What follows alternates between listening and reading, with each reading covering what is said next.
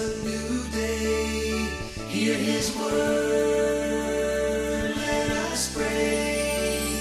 The sunrise morning show.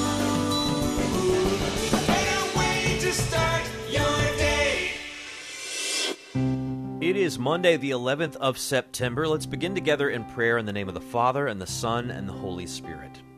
Lord, you shield us from harm. Teach us to protect goodness in ourselves and in others.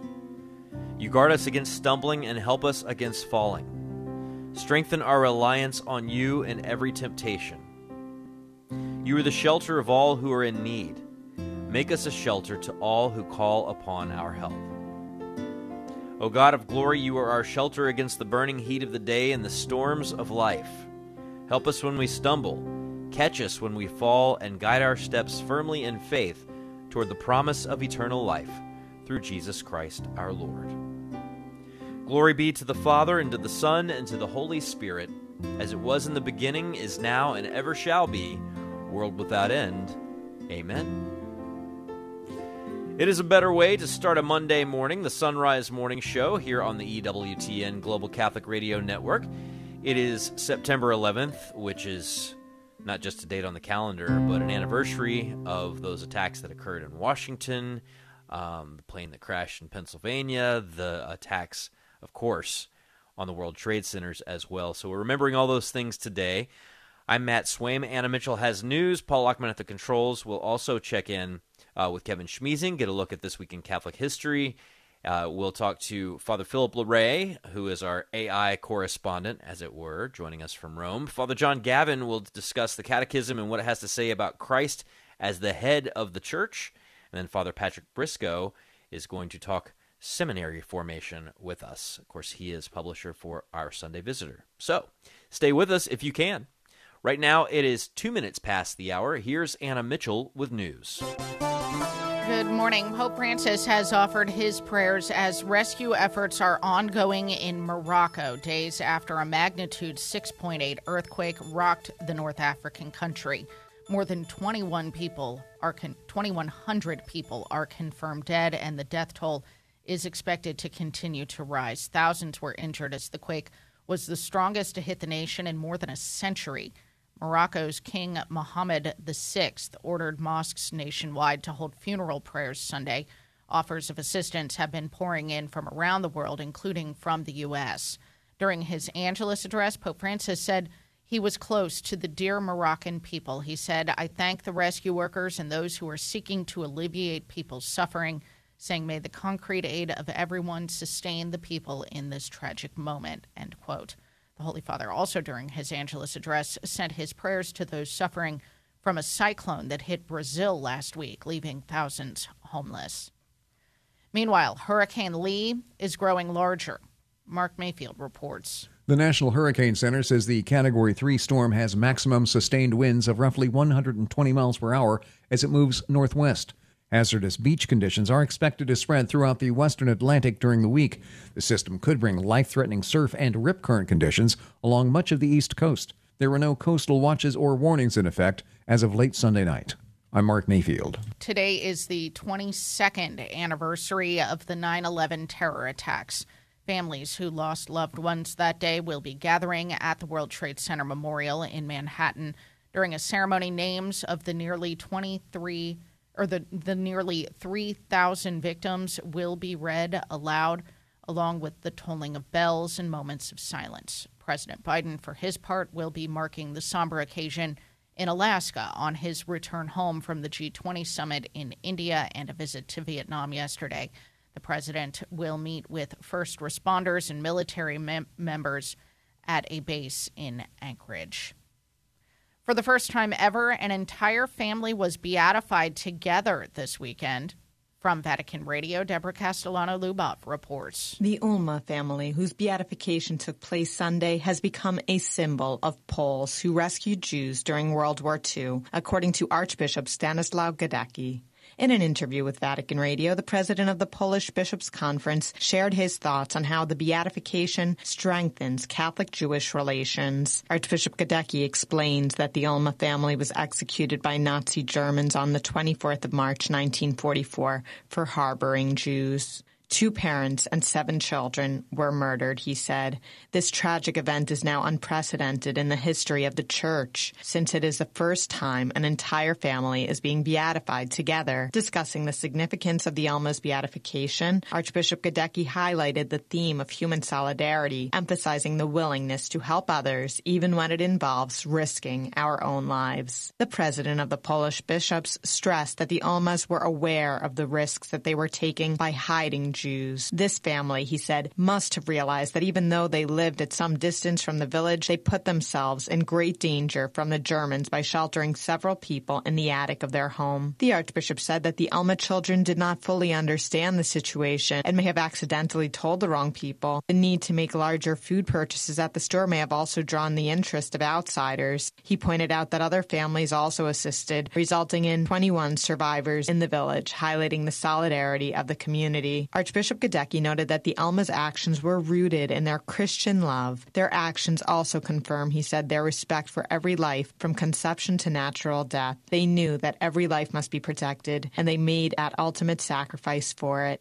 I'm Deborah Castellano Lubov. Novak Djokovic is adding to his historic Grand Slam trophy case. Djokovic took down third seeded Daniil Medvedev in straight sets yesterday at the 2023 U.S. Open final. The 36 year old Djokovic has now have has now won 24 Grand Slam titles, four of which have come at the U.S. Open.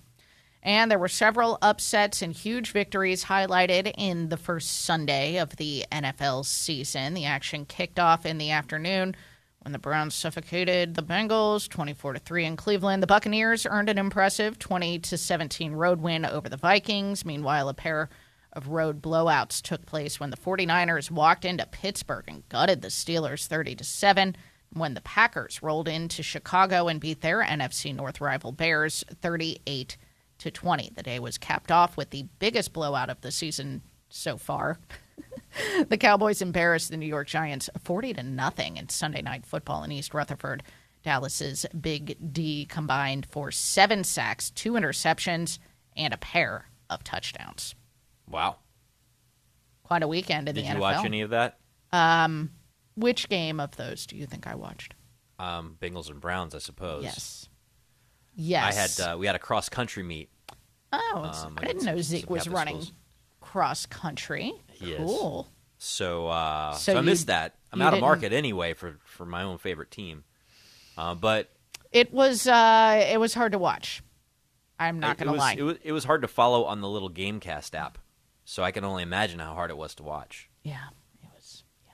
I did uh, I did watch some GameCast of Dolphins Chargers, which was a rough week for uh, for Chargers fans.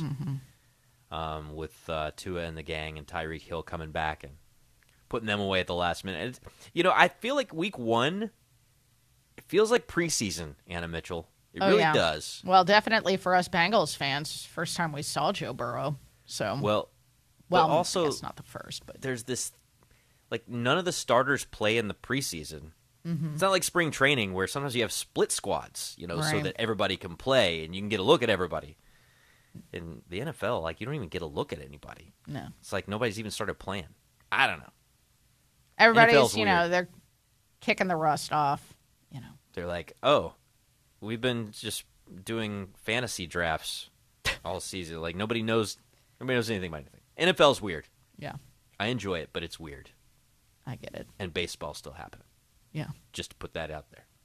It is nine minutes past the hour. Thank you for joining us on this Monday, September the 11th. Let's take a look at this week in Catholic history, and here to do that with us is Kevin Schmiesing. You can find his book, A Catholic Pilgrimage Through American History, linked at sonrisemorningshow.com. Kevin, good morning. Good morning, Matt.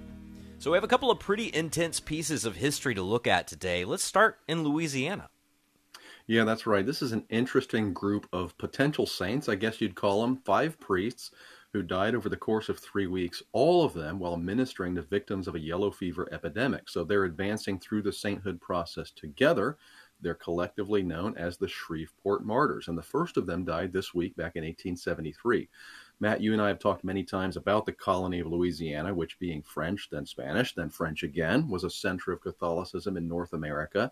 That entire region became part of the United States in 1803. New Orleans was the hub of activity, Catholic and otherwise, but northern Louisiana also developed in the antebellum period, and in 1853, the Diocese of Natchitoches, which is today the dioceses of Shreveport and Alexandria, was established. The first bishop there was French, so he canvassed his native country for priests to serve the new diocese, and that's when these five came over. Father Jean Pierre became the founding pastor of Holy Trinity Parish in Shreveport. He was joined there in early 1873 by Father Isidore Quémerais, who had been working elsewhere in the diocese since his ordination a few years earlier. Father Jean Marie Biler was the chaplain at the convent of the Daughters of the Cross, a few miles outside Shreveport. Father Louis Gergaud was the founding pastor of St. Matthew Parish in Monroe. He had a special concern for enslaved and free blacks, and he's been compared to St. Peter Claver. Father Francois Le Vézouët established the first church in Many, Louisiana, which is today the parish of St. John the Baptist. So those are the five. Yellow fever was a fearsome disease in the 19th century. It was a constant threat in South Louisiana, and there was a devastating outbreak in New Orleans in 1853. In late August 1873, it struck further north in Shreveport. It would end up taking the lives of about one in four residents over the next three months. All five priests threw themselves into service, bringing comfort and the sacraments to those in quarantine. Father Quémerais, the associate at the Shreveport parish, was the first to succumb. He died this week, September 15th, in 1873. His pastor, Father Pierre, died the following day. They had already sent word to nearby priests begging for help. The others came quickly. When Father Gergaud mounted his horse to race toward Shreveport, he told his vicar, Write to the bishop and tell him I go to my death. It is my duty, and I go. Father Biler, the convent chaplain, died September 26, Father Gergaud October 1st, and Father Le Vézouët one week later. Their cause for sainthood was introduced in 2020 by the Diocese of Shreveport, so they are servants of God, the martyrs of Shreveport, remembering them from this week 150 years ago. Well, I would like to say that after a story that intense, we get a bit of a break on the next one, but we absolutely do not. And uh, this one involves someone with whom some of our listeners may be familiar. Yeah, maybe so. And and you're right, Matt. We're continuing the theme: heroic priests on the path to canonization. Uh, this one from the other side of the globe. I was prompted to do this by a recent news story about the Vatican reestablishing diplomatic relations with Vietnam. Probably Vietnam's most famous Catholic of the last 50 years would be Cardinal Nguyen Van Thuan, and he died this week in 2002. Vietnam was a French colony, so it had been partially evangelized prior to the strife that erupted in the second half of the 20th century, which resulted in communist revolution, the split between North and South, the controversial involvement of the United States, and ultimately the communist takeover and reunification of the country in the 1970s. Nguyen Van Thuan had been born in 1928. He entered the seminary and was ordained a priest in 1953. He studied in Rome for a while and then was appointed rector of the seminary in Hue in central Vietnam. He was named Bishop of Nha Trang in 1967 and then Coadjutor Bishop of Saigon, the capital city, in 1975. Just a few days later, the North Vietnamese army took the city. Van Thuan, as a Catholic and also a relative of the president of South Vietnam, was immediately arrested. He spent the next 13 years in prison, much of that time in solitary confinement. During his imprisonment, sympathetic guards helped him smuggle out scraps of paper on which were notes of encouragement to the people of Vietnam. They were later collected and published as a book, The Road of Hope. He was also able to make a tiny wooden cross, which he hung with a piece of electrical wire. This he later fashioned into a pectoral cross, which he wore for the rest of his life. In 1988, he was released from prison and three years later was permitted to go to Rome, but never to return to his native country. Pope John Paul II appointed him president of the Pontifical Council for Justice and Peace in 1994, made him a cardinal in 2001. He died a year later. It was this week, September 16, 2002. His cause was introduced in 2007, and in 2017, Pope Francis issued the decree of heroic virtue. So he is Venerable Nguyen Van Thuan. He died this week in 2002. Well, Cardinal Van Thuan and the Martyrs of Shreveport, since you're in process, I don't feel bad about saying pray for us. it's a pretty Amen. a couple of extraordinary stories there this week in Catholic history. Of course, Kevin Schmiesing, you're the author of A Catholic Pilgrimage through American history. We've got it linked at sonrisemorningshow.com. Thank you as always. We'll talk to you again soon. Thank you, Matt. All right, let's check on weather for the nation. A cold front, which is going going to be affecting from Michigan to northern Texas. Is a big cold front. Uh, it's going to pack plenty of soaking downpours and thunderstorms. A cluster or line or two of potentially strong thunderstorms could move across West Texas during the afternoon and evening. Another system will deliver downpours and thunderstorms to parts of the I 95 corridor from northeast Maryland to eastern Maine, especially during the afternoon and evening. Florida to the eastern Carolinas could contend with some sea breeze driven downpours and thunderstorms. Showers and thunderstorms also percolating from central and northern Nevada into southern Utah and along and west of the Rocky Front Range. Eastern Dakotas to Minnesota Arrowhead will see rain today as well. Much of the west coast, however, and parts of the central plains and Gulf Coast into the Tennessee and Ohio valleys will have a sun soaked Monday. So, rain for most of you, sun for a few of you. Got headlines with Anna Mitchell coming up next. It's a quarter past. The first annual Dominican Rosary Pilgrimage, sponsored by the Dominican Friars Foundation, will take place on Saturday, September 30th at the Basilica of the Immaculate Conception in Washington, D.C. This all day event will feature conferences by Father Gregory Pine, Resuscitation of the Rosary, a Fervorino by Father Lawrence Lew, and Mass with Father James Brent as homilist. Join us for this day of prayer to Our Lady. For more information, visit rosarypilgrimage.org. That's rosarypilgrimage.org. Are you looking for peace? Longing for joy? Want to meet the giver of all goodness? God is calling the laity to bring Ignatian prayer into a suffering world. Work for the new evangelization. Go to LordTeachMeToPray.com. Order your free digital training and manual. Find true happiness and everlasting joy. Go to LordTeachMeToPray.com. and click on the red button today. It's free. Approved by the USCCB. The kids got new supplies for back to school, so what do the parents get? Well, we suggest treating yourself to some good coffee, and the Mystic Monks of Wyoming have a number of blends to choose from. And when you link to the Mystic Monk Coffee site through our site, sonrisemorningshow.com, we earn a commission on whatever you buy. You can also treat yourself to a Sunrise Morning Show mug or travel mug and a water bottle for your kid in our online store. Check out our store and link to Mystic Monk Coffee at sonrisemorningshow.com. EWTN is available 24 hours a day, 7 days a week. If your cable or satellite provider doesn't carry EWTN's full programming lineup, give them a call and let them know you would like to receive EWTN 24 hours a day, 7 days a week. For more information, go to EWTN.com and click on television. 17 minutes past the hour. Here's Anna with headlines. Pope Francis has offered his prayers as rescue efforts are ongoing in Morocco days after a devastating earthquake rocked the country. Today is the 22nd anniversary of the 9 11 terror attacks, and families who lost loved ones that day are gathering again at the World Trade Center Memorial in Manhattan. And for the first time ever, an entire family was beatified together this weekend. Pretty cool. That's Yes. uh that's hashtag squad goals. I know, right? say, you know, the if we're all trying to do our best, you know, just to get kids dressed and fed. Oh, I know. But uh, a higher goal would be: what if you could get your whole family to be beatified in a single ceremony oh over my a weekend? Oh gosh, for real. point? The question is can they then so it was uh, the Ulma family, so uh, the mom and dad and then there's seven children.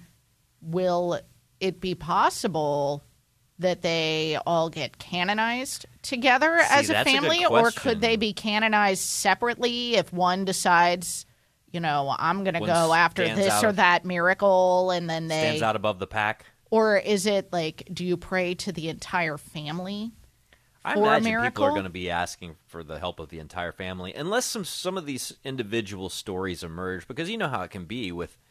Well, so I mean, a perfect example. This is the Ugandan martyrs. Yeah. It's like they have this sort of mega story of uh, extraordinary heroism in the face of of persecution and uh, pressure to compromise morally, Mhm. and so you know for some people, they are Charles Lwanga and companions, the Ugandan martyrs. Um, there are similar things that go on with like the Korean martyrs and the Vietnamese martyrs and all these martyrs of the Spanish Civil War. Right, but, then, people when you're digging, like, yeah, when you're like Colleen Swaim, you find Saint Kizito from Right, the or- Ugandan martyrs. I mean, and you start to be like, whoa, this individual person's got an extraordinary story. Or there's this one little thing that's emerged Mhm. from what happened uh, when they were being martyred, or one little phrase sometimes that this person said. Yeah, Uh, it can and people become latch onto that life changing. Yeah, absolutely. I don't know, Absolutely. Mitchell. So it'll be interesting to see what happens in the future. I mean, I think a lot of devotion has already been um, gleaned from this Ulma family. I mean, super cool, incredible story. So, Yeah. Well, I mean, Pray Louis and Zélie us. Martin, you Yeah. know, went in together. absolutely But Isidore the farmer and his wife, separate. their timing was separate. Yeah, absolutely. Interesting. Well, all you holy men and women, Pray for pray us. for us. It's 21 past. Waking up with Mystic Monk coffee is definitely a better way to start your day. Not only are you getting a great cup of coffee, but your purchase helps support the life of the Carmelite monks of Wyoming. And your purchase can also help our work. All you need to do is go first to sonrisemorningshow.com. When you click the Mystic Monk link on the side of the page, we earn a commission. Support the monks and support the Sunrise Morning Show. Click the Mystic Monk link at sonrisemorningshow.com. That's S O N risemorningshow.com. This past year has been a crazy roller coaster ride, but you have the power to get your business back on track by underwriting the Sunrise Morning Show. Weekday mornings, your message will reach millions of engaged Catholic listeners across the U.S. and around the globe who want to know more about and support Catholic businesses and organizations. To get national exposure for your business, ministry, or nonprofit on the Sunrise Morning Show, email me, Leah at sacredheartradio.com. That's Leah at sacredheartradio.com. This is Father Rob Jack with the Marian Thought. One of the many titles given to Mary is Gate of Heaven. This image applies to Mary in two ways. In God's divine plan, He chose a lowly maiden from Nazareth to be the portal through which the Son of God comes into the world. At the same time, Mary is the gateway that leads to life with her Son. It is true that there are many ways to Christ, but as Catholics we believe the surest way is through Mary. She is not only the gate, but the gatekeeper. She intercedes for us to her Son, that we may enter heavenly life with him. Bishop Sheen understood this image well when he wrote that when he died, the words he hoped to hear from Jesus were these My mother has spoken well of you. As we approach the Lord, let us ask Mary to speak well of us, so that with her help we may share in God's glory. Mary, Gate of Heaven, pray for us.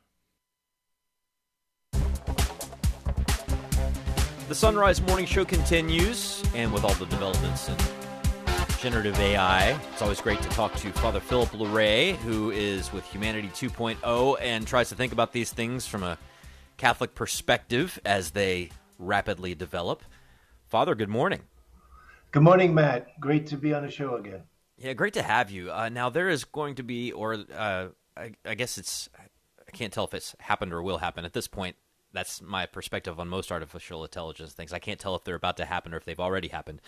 but there's a summit uh, where the United States government's trying to figure out how to regulate some of this stuff and inviting leaders in the field to comment on it. I wonder if you could tell us about the summit. So it's going to take place on Wednesday, and um, behind closed doors. It's being organized by Senator Schumer, who has vowed to uh, launch a series of forums about artificial intelligence, and he's invited the big the big tech companies. They're they're all all the big shots are going to be there. It's really what's really going to be interesting is that he managed to get Elon Musk and Sam Altman together in one room. Uh, as you know, that they, they've had their differences along the way. They were both co-founders of OpenAI, and then Elon left in 2018, and uh, Sam took it over as CEO. Uh, and here, you know, what's interesting, Matt, is you have two groups of people. So on the one hand, you have tech people, and uh, you have, you know, engineers, but also CEOs, the CEO of Microsoft will be there, the CEO of uh, Google will be there, et cetera, et cetera, who don't really understand how to make laws. And then you have the other group of senators who don't really understand what artificial intelligence is about. So I think, although in, in the in the uh, press, the summit has been kind of looked upon negatively as if to say, oh, this is a big show, they're not going to do anything. But I think what they're trying to do is dialogue so that they can come up with a program which suits both groups. And that is not easy. I would think not. Uh, you know, and you know, it's it's such an interesting thing to ponder, uh, especially if you've read uh, the church's documents on social communications and the World Communications Day messages and the, the guiding principles that the church lays out for how we think about these things. Uh, right? Uh, they're person centered. Uh, they must have uh, human dignity at the center of the conversation. They must have all this other stuff. And, you know, those questions may swirl about in these discussions, but you know, there's going to be a lot of like, how do we protect, uh, you know, financial assets and copyrights and all kinds of that stuff is going to be in this conversation. On the other side, it's going to be much more sort of a practical conversation, and it just it's as you lay this out, um, it's just a reminder how important it is for us as Catholics who kind of have this Christian understanding of the human person to be involved in these conversations when we can. Absolutely, absolutely. And you know, I do think they're going to touch on those kinds of issues also. Uh, there's a, a group uh, that is pushing civil rights issues in terms of AI. For example, the right of the consumer, uh, the right to transparency, the right to protect your data, the right to privacy, etc.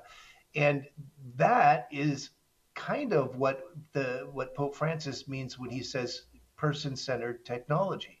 So I wouldn't be surprised if there is a, certainly it won't it won't be uh, explicitly Catholic, right? They're, they're not going to quote the papal encyclicals or Pope Francis's message for World Day of Peace in January, but I think the content is going to be very similar.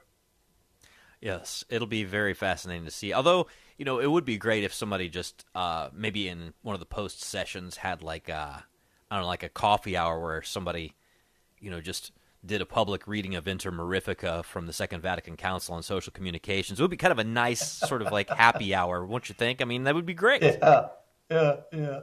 Uh, well, I'm sure somebody in Washington is uh, lurking in the in, in the wings. So uh, that many bishops, like Bishop Barron, for example, is an expert in this field. There are others that, that we know also that, that speak out on on issues concerning AI and this is going to be a, a, a, very special moment wednesday all i think it's wednesday and thursday so it's happening this week and uh, yeah it would have been great to be a part of the dialogue but I, i'm not a billionaire nor a senator so uh, i'm not going to be there well i mean uh, those are two graces that god has given you of being neither one of those things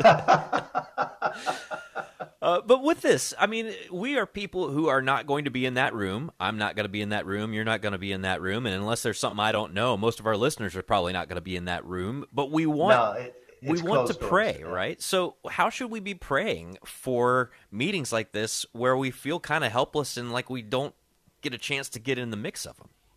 Pray for enlightenment. That's what I'm going to do. Pray that, well, first of all, the, the fact that this is even happening, I think, is a great grace. But uh, second of all, the you know we want the Holy Spirit to guide what what they come up with because th- this is the these meetings are going to shape the future legislation. So let's let's hope the Holy Spirit guides them in the right direction. Well, even St. Paul in the New Testament tells us that's how we should be praying for all of our leaders from the beginning, right? That the Holy Spirit exactly. will will guide them and uh, help them to use their authority prudentially and morally. So thank you so much, Father Philip Larrey, and uh, we'll try and pay attention. And whenever anything comes out of this, if we're confused by it, we'll tap your wisdom again. Okay. God bless you, Matt. All right. And again, you can find Father Philip Larrey and all of our guests linked at sonrisemorningshow.com. Again, that's S O N Rise Morning Show.com. Uh, check out the projects that our guests are involved in. And also, while you're there, enter your email address and hit subscribe, and you'll get show notes delivered to your inbox every day, including prayers uh, that we pray at the top of the hour. So, sonrisemorningshow.com, head on over there and click subscribe. It is half past the hour. Here's Anna Mitchell with news. Good morning. Pope Francis has offered his prayers as rescue efforts continue in Morocco days after a magnitude 6.8 earthquake rocked the North African country. During his Angelus address, Pope Francis said he was close to the dear Moroccan people and said, I thank the rescue workers and those who are seeking to alleviate people's suffering, saying, May the concrete aid of everyone sustain the people in this tragic moment. He also sent his prayers to those suffering from a cyclone that hit Brazil last week, leaving thousands homeless. Meanwhile, the rescue efforts are ongoing in Morocco. Mark Mayfield has the story. More than 2,100 people are confirmed dead, and the toll is expected to rise. Thousands were injured as the quake was the strongest to hit the nation in more than a century. Morocco's King Mohammed VI ordered mosques nationwide to hold funeral prayers on Sunday. Offers of assistance have been pouring in from around the world, including the U.S. Officials at the American Embassy in the Moroccan capital say that they're not aware of any American fatalities. I'm Mark Mayfield. Families who lost loved ones in the 9 11 terror attacks will be gathering at the World Trade Center Memorial in Manhattan for the 22nd anniversary of the attacks today. During a ceremony, the names of the nearly 3,000 victims will be read aloud. There will be moments of silence, bell tolls, and music as part of the ceremony. For the first time this year, there will be a tribute at the Memorial Glade after the ceremony to recognize people who have died from and are still experiencing illnesses due to the aftermath of the attacks. For the first time ever, an entire family was beatified together this past weekend. The Catholic News Agency reports the beatification ceremony for Josef and Victoria Ulma and their seven children took place yesterday in Poland. The Ulma family, including a newborn baby, were murdered by the Nazis for hiding Jews in their home. Pope Francis recognized them all as martyrs in December, paving the way for them to be beatified yesterday. During his Angelus address yesterday, Pope Francis reflected on the Sunday Gospel and the importance of fraternal correction. From Vatican Radio, Devin Watkins has more. Fraternal correction, said Pope Francis, is one of the highest expressions of love and also one of the most demanding. Quando un fratello nella fede commette una colpa contro di te, when a brother in faith wrongs you, then you, without rancor, should help him by correcting him, he said. However, acknowledged the Holy Father, the first step we most often take is that of spreading gossip about a person instead of confronting them directly and privately. Such an attitude does not please God, he said, since gossip is a plague on the life of people and communities. Gossip, added the Pope, leads us to division, suffering, and scandal, and never helps improve or grow, but rather plunges us toward perdition and ruin. Pope Francis noted that Jesus offers us a better path when we have been injured by someone. Se tuo fratello commetterà una colpa contro di te, va ammoniscelo. If your brother sins against you, go and tell him his fault between you and him alone, as Jesus said. The Pope urged Christians to speak to one another face to face in order to help the other person understand their fault. Do it for their own good, he said, overcoming shame and finding true courage, which is not to slander, but to tell them to their face with meekness and gentleness. If after a private and frank conversation the person does not mend their ways, we may look for help from others. And even if after these first two steps have been pursued and no change has taken place, then we may turn to the community, not to pillory or publicly shame the person, but to unite our efforts to help them change. In conclusion, Pope Francis invited us to consider our attitude toward those who wrong us. And he asked the Blessed Virgin Mary to help each of us seek the path of goodness in our relationship with others. Hurricane Lee is growing larger. The National Hurricane Center says the Category 3 storm has maximum sustained winds of roughly 120 miles per hour as it moves northwest. Hazardous beach, beach conditions are expected to spread through the western Atlantic during the week. The system could bring life threatening surf and rip current conditions along much of the East Coast. There were no coastal watches or warnings in effect as of late last night. That's the news. You're listening to the Sunrise Morning Show on EWTN Radio. It's 35 minutes past the hour. The Sunrise Morning Show. It's back to school time and back to a busier morning routine. If you're going to need some help to get going, get yourself a few bags of Mystic Monk coffee. And when you go to the Mystic Monk site through the link you find at sonrisemorningshow.com, you'll give us a boost with a commission on your purchase. While you're at our site, pick up a Sunrise Morning Show mug or travel mug and perhaps a water bottle for your student. All available in our online store. Find our store and link to Mystic Monk Coffee at sonrisemorningshow.com. This past year has been a crazy roller coaster ride, but you have the power to get your business back on track by underwriting the Sunrise Morning Show. Weekday mornings, your message will reach millions of engaged Catholic listeners across the U.S. and around the globe who want to know more about and support Catholic businesses and organizations. To get national exposure for your business, ministry, or nonprofit on the Sunrise Morning Show, email me, Leah at sacredheartradio.com. That's Leah at sacredheartradio.com. This is Every Day with St. Francis de Sales. Let us always bless the feet of the Savior and say to him, My heart, O Lord, protests my fidelity, and my eyes seek your face. Let us keep our eyes on Jesus Christ to contemplate him, our whole heart intent on nothing less than to please him without limits. Be as far as possible even tempered and so indicate your stable resolution to love God unreservedly. God wants to see us faithful in the small matters that He entrusts to us.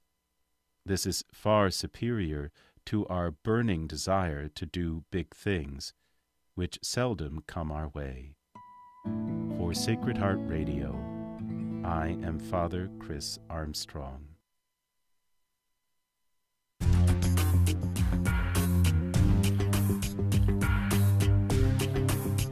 It's 37 minutes past the hour, and you're listening to the Sunrise Morning Show on the EWTN Global Catholic Radio Network. Happy to have you along with us on this September the 11th. Happy birthday to my baby sister Jane.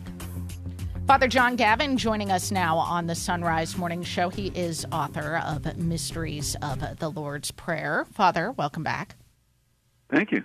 So we are going to be unpacking paragraph 795 in the Catechism, and uh, we are in a section on the church, learning about the church under the uh, profession of faith. And um, this has a number of quotes in this paragraph, mm. um, two of which come from church fathers, but there are also quotes from Aquinas and Joan of Arc.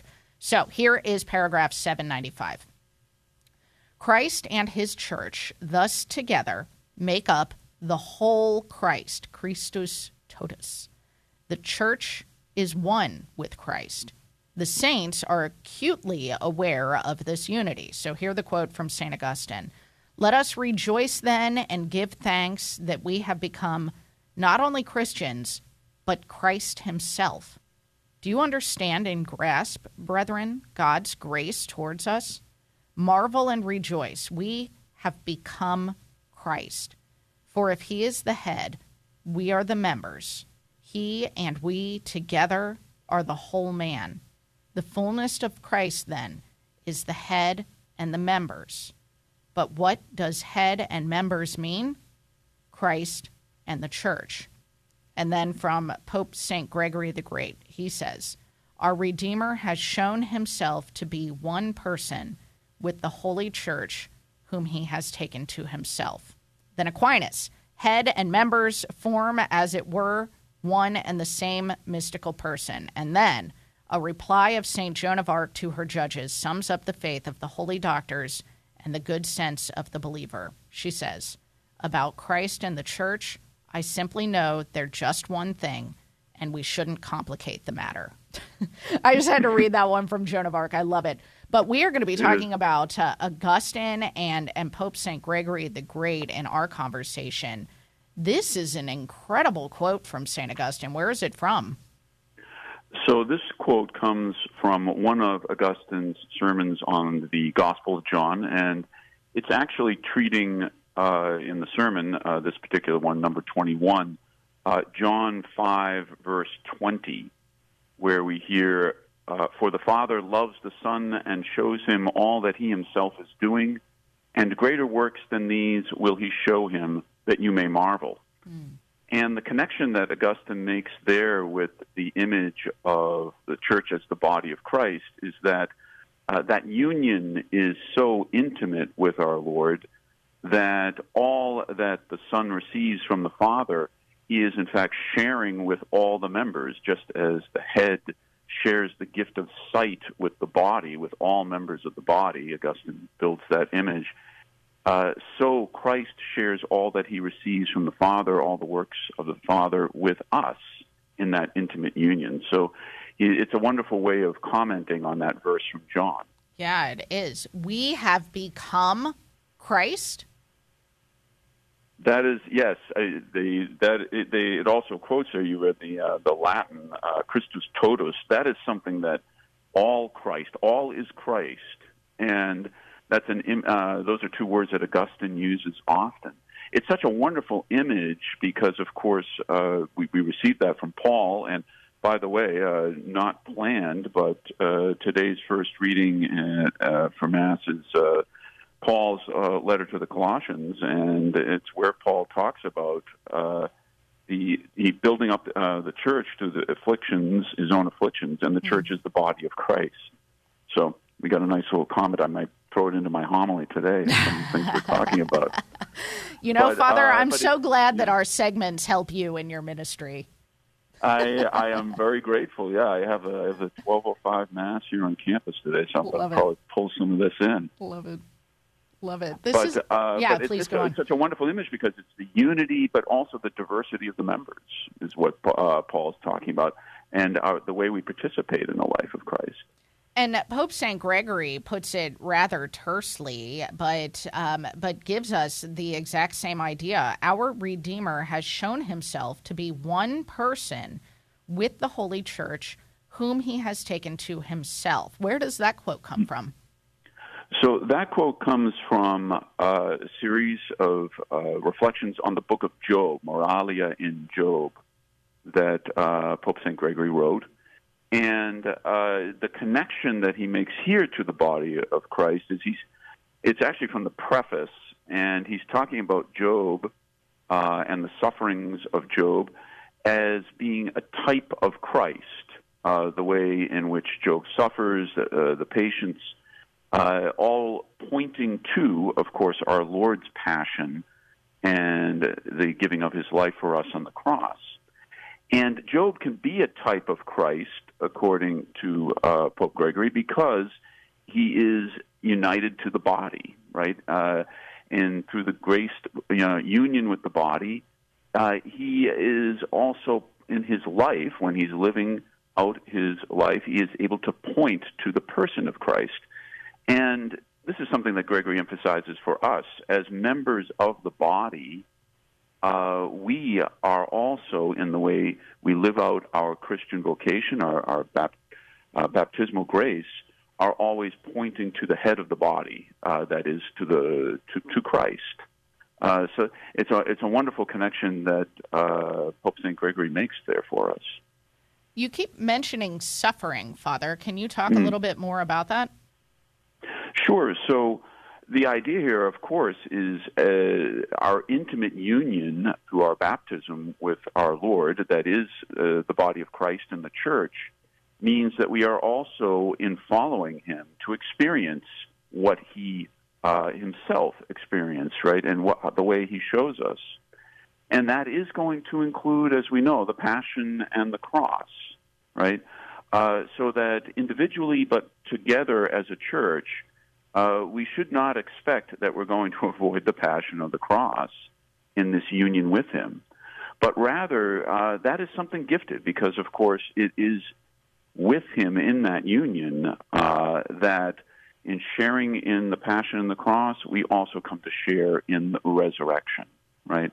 Uh, so again, it comes back to that union, but it's always how we come to participate in the life of Christ Himself. And as you were mentioning too, that doesn't take away from from the diversity of the church. Um, we Mm, we are mm. many parts in one body. Just to go harken back to St. Paul. hmm Absolutely, and that's the that's the beauty of the image, right? Uh, Augustine, I, I mentioned earlier, uses that idea of sight. That the sight is the, in, in the head, but that sight is shared throughout all the individual members, so that each member may fulfill its its mission, right, uh, from fingers to toes.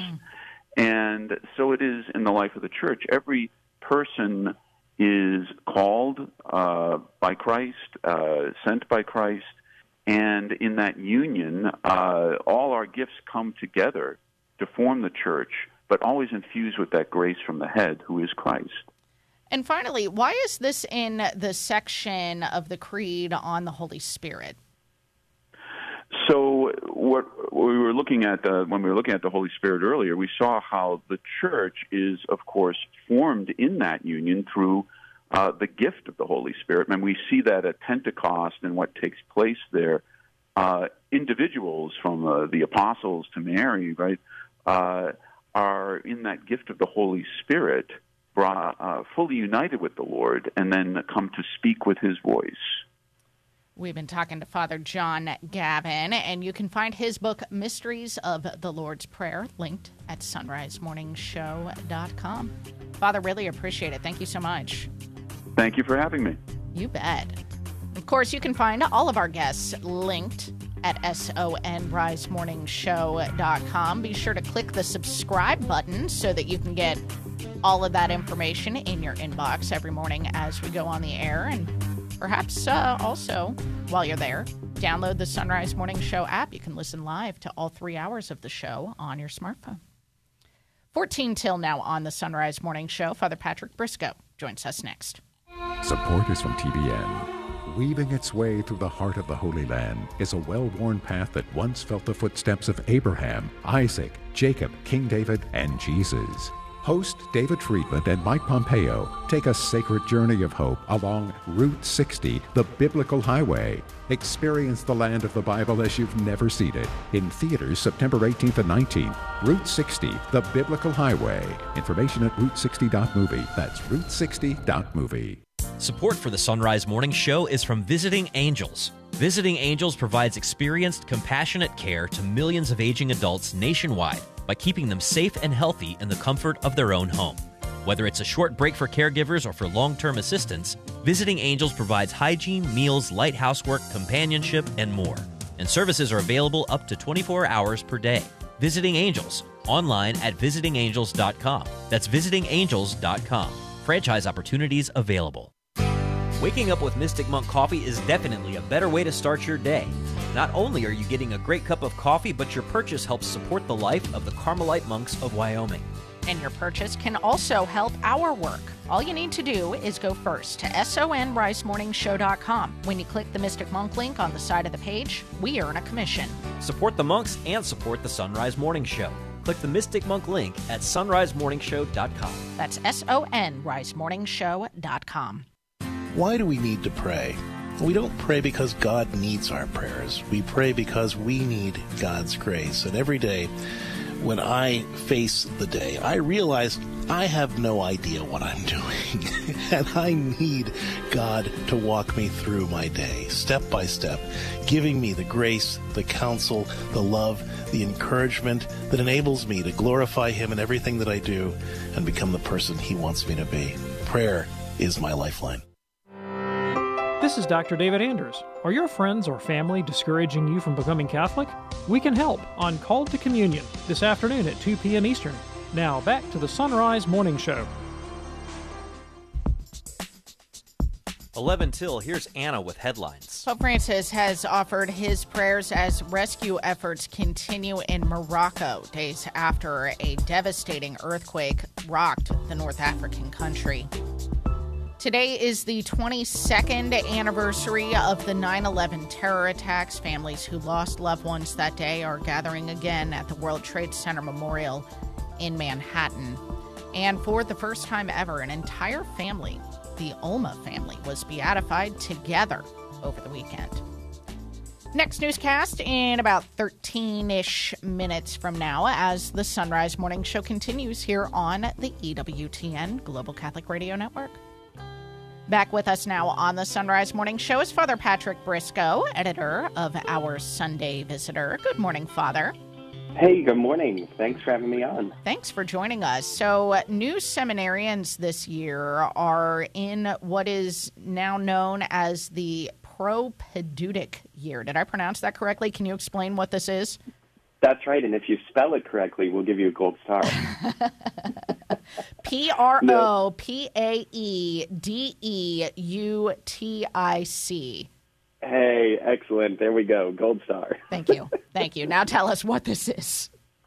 So, the propaedeutic year, in short, is a new prep year that's being added towards seminary. So, I, I told a story in a recent column over at our Sunday Visitor about a conversation I had um, a while back with a, a well known pr- philosophy professor. And I asked her, because she sees so many aspects of priestly formation, I asked her what, what was the most um, concerning thing that she's witnessed. And she said, without hesitation, it was amazing how quickly she said this I see little evidence that these men live rich interior lives. Oh, wow. And that's an alarming comment. You know, it's it's one woman, like I said, as some, but someone who's who's very accomplished and certainly knows the situation. Um, so for her to be concerned about the spiritual development in a in in a seminary uh, is remarkable. You know, we, we need to take that to heart. So the propaedeutic year is a is a way of beginning to address some of the foundational pieces. You know, the, the culture is so divergent from the culture that we need to be building in seminaries that men need a kind of detox before they come into formation. So even even before they get into a regular seminary program, because the experiences that they've had, the challenges that they've borne are already so significant, they need they need time to to process and to cultivate some of the some of the basic virtues of Christian living, including build, building that habit of prayer first and foremost, but also thinking through basic human formation issues. You know, beginning to learn to live in community, um, so that so that once they get to seminary, some of those basic skills are acquired and, and more natural for them. How would you compare this to the the novitiate year that you had as as you were entering into the Dominican order? Yeah, I think that's that's a really interesting question because when I first was reading about the propaedeutic year, and it's been done in in different dioceses um, in this country already. There were there were kind of models for this program that had picked up, and it had been adopted by dioceses in Europe. So I'd, I'd heard of it um, and my, my initial reaction as a religious priest, as someone who went through a, a novitiate year, a kind of rigorous boot camp year before seminary, I thought this was great. And in Yeah. fact, I thought it's exactly what every priest needs. And, and and that year, that building of that that strong fraternity and rich interior life um, that a lot of religious go to is go through rather is part of what people recognize as the difference between a, a religious priest and a diocesan priest. I think I think part of it is, is due to this different mode of formation. So I have high hopes for what, what this is going to accomplish for our men. Well, can you talk a little bit more about why this is needed and and kind of the the practical aspect of, of what's happening? So this is going on. This is every seminary in the country now that the, the bishops have decided that this is going to be kind of a, a foundational year in any seminary. Exactly, that's right. So this is a new year that is added on to the formation plan for every man who is becoming a priest in the United States. Okay. Um, so, so this is added to the to the national standards, basically for for formation for Catholic priests. I'm curious of um, some practical things, like how much internet are they allowed to surf? Do they get to keep their smartphones? Um, I, I think of a lot of the things that we need to detox ourselves. Like we all need a detox from the culture is so centered on on technology primarily. Father, um, do you know? Is there any kind of standard in that way? Yeah, that's one of the most important aspects of the propaedeutic year. So, for me, uh, you know, my, I've been in religious life long enough now that I didn't actually have a smartphone before right. I entered the order. sure. Um, but of course, all of these men do. So, so even even with that, though, the, the internet was, was super prevalent, right? We used it we used it for school. We had Wi-Fi in our dorm rooms and all that, you know. So this so that all existed. Um, but we still needed that that kind of detox in the novitiate. Um, so in my novitiate, we didn't use the internet at all. We had no personal cell phones um, at all, you know, for a year. So, so I think I think that was one of the most important aspects, and that is a huge part of what the propaedeutic year is asking. So, it, so it limits a, a man's access to his phone, to the internet. Again, really to carve out that time to hear the voice of God. So that's going to look a little bit different in each place, but but that's a fundamental principle that um, that men will will step back from the constant barrage of our of our media and smartphone culture um, and learn to hear the voice of God. And so, what do you think is the importance for us as the faithful for a priest to have this extra year to really focus on his interior life? Yeah, I so one of the things that I want to do in, in defending and talking so positively about it is to help people understand um, what this year is supposed to be because it could look like they're not doing anything. You know, I think that's a risk we say we need priests, we need to accelerate formation, we could cut down costs if we remove this kind of year-long retreat. Um, and I think I think that would be a grave risk. So we can support the financial needs of developing these new programs because they're they're what our men need, and this will help them be better priests. You can read more about it. Father's got a column over at our Sunday Visitor on this new propaedeutic year in seminaries across the country. Go to oursundayvisitor.com and you can find Father Patrick's piece and everything that he's written over at OSV. Father, it was really good to talk to you. Thank you so much. Hey, thanks for having me on. Have a great week. You do the same. Thank you so much, Father. All right. We got another hour of the Sunrise Morning Show coming up for most of our affiliates here on the EWTN Global Catholic Radio Network. Talking to Teresa Tomeo, Brendan Hodge, Stephanie Mann, and a lot more. Hope you can stay with us.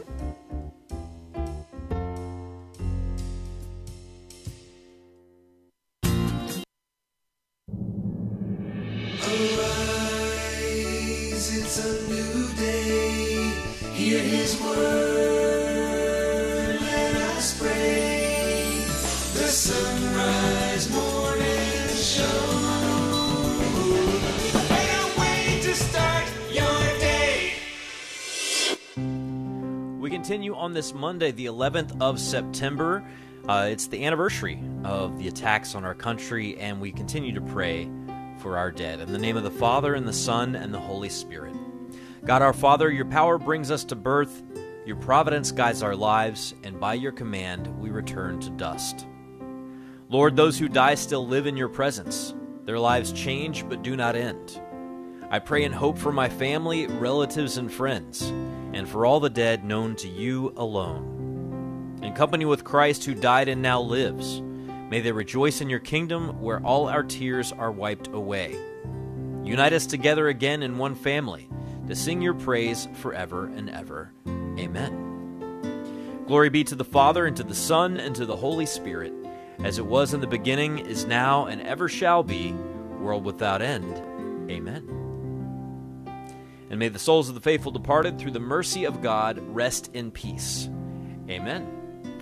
It is the Sunrise Morning Show. We are glad that you're with us here on a Monday morning. I'm Matt Swaim. Anna Mitchell has news. Paul Lockman at the controls. And up this hour, Teresa Tomeo along from EWTN and Ave Maria Radio's Catholic Connection. I'm sure she has plenty of memories related to uh, what she was doing um, and how she was processing all the information 23 years ago, or 22 years ago, I should say, uh, when the September 11th attacks happened.